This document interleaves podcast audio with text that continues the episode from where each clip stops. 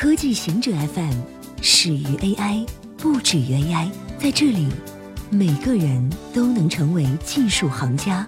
欢迎收听科技行者固定点，我们为您甄选更快、更即刻的全球科技情报。苹果、三星专利诉讼达成和解，现代科技世界最大的专利战在开启七年之后终于结束了。三星和苹果告诉法官。他们双方解决了最早递交也是最后仅存的法律纠纷，两家公司没有披露和解的细节。三星和苹果之间的一系列专利诉讼始于二零一一年，在乔布斯威胁对使用 Android 的竞争对手发起热核战争之后，苹果和三星之间的智能手机专利战火力确实也最为凶猛。苹果指控三星卑鄙的拷贝 iPhone 的设计，而三星的律师则称苹果是圣战士。为了打专利战，两家公司都花费了数亿美元的律师费。专利律师猜测，两家公司都对诉讼感到疲倦了，也不想再花昂贵的律师费，于是决定停火。但不清楚谁第一个决定停火。中国到硅谷挖人才，在特朗普政府考虑限制中国对部分科技行业公司投资的同时，中国正通过挖掘人才的方法来获取技术。《华尔街日报》报道。中国政府和企业正设法吸引华裔人才。今年初，中国政府科技政策顾问 Ye Tianchun 用普通话在硅谷的一个会议中心发表演讲。他告诉听众：“我们聚在这里是为了探索合作的新机遇。”出席的三百多人，绝大多数人都是中国人或华裔美国人。中国科技巨头如阿里巴巴和百度在硅谷设有研发机构，而一家北京政府公司设立了名叫。Z Park 的三层建筑充当中国科技公司和风投公司的枢纽。报道举了辜君丽的例子，他取得计算机工程的博士学位后，先在 Google 学习，然后加盟了 AMD，接着跳到了特斯拉，现在则成了阿里巴巴支持的一家电动汽车公司的副总裁。他在 LinkedIn 上名字旁留下了我们在招人的信息。民用空间站为富豪提供八天太空游。一家名叫公里太空的公司准备推出为期八天的太空之旅。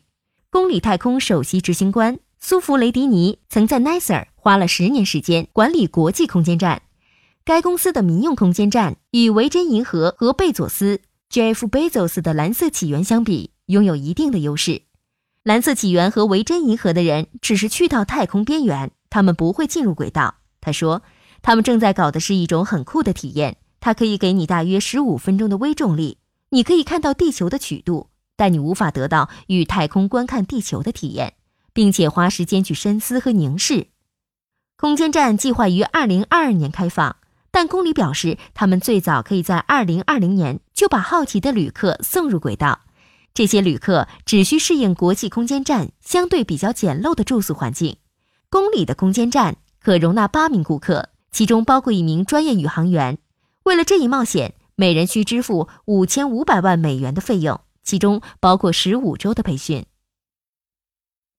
科学家发现太空充满肮脏的有毒油脂。科学家发现，被认为寒冷、黑暗、空荡荡的星际空间充斥着微小的类油脂分子物。研究给出了对银河系太空油脂总量的最准确估计：一百亿万亿万亿吨油脂。或者足够做四十万亿万亿万亿包黄油。论文合作者西南威尔士大学化学家 Tim Schmidt 教授称，未来在星际空间中穿梭的宇宙飞船，其玻璃窗上将会留下粘性涂层，而在太阳系中，太阳风则会将这些油脂吹掉。研究人员发现，每百万晶原子就有大约一百个油脂碳原子，它们占到了银河系内碳总量的四分之一到二分之一。研究认为，不到一百人就足以殖民一个外星球了。比邻星是离我们最近的恒星，它距离地球四点二二光年。它的一颗类地行星比邻星 B 是离我们最近的行星。如果我们要派人去探索比邻星 B，按照目前的技术，显然需要经过数十代人，历经六千三百年才可能抵达。如果前往比邻星 B 的人数太少，遗传多样性的缺乏将会严重影响后代的健康。那么，禁止近亲繁殖、维持健康人口的最少数量是多少呢？法国斯特拉斯堡大学的研究人员在预印本网站发表研究报告，认为，根据一个自摄影的社会工程原则，九十八人就足够了。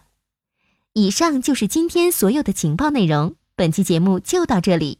固定时间，固定地点，小顾和您下期见。